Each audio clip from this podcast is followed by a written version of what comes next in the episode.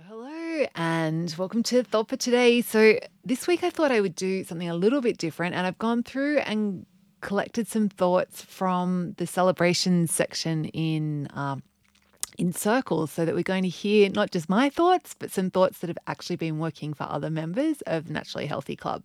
So we're kicking off today with a, um, a celebration from Julie, and the thought for today is it's better when. So Julie said, um, it's better when is a very handy thought. I used this last night when I got home from a disappointing night out and was tempted to eat some leftover meatballs I had in the fridge. It's better when I have this tomorrow for lunch, enable me to shut the fridge, boil the kettle for a cup of tea instead.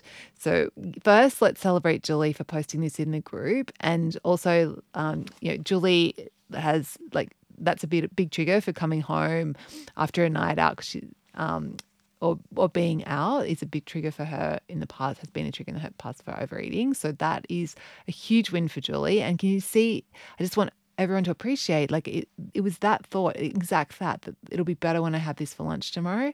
That thought made her feel like yep determined. And that is the exact thought that helped her um, close the door, make a cup of tea instead, and feel good about herself the next day and enjoy the meatballs for lunch. So it's like so many wins there.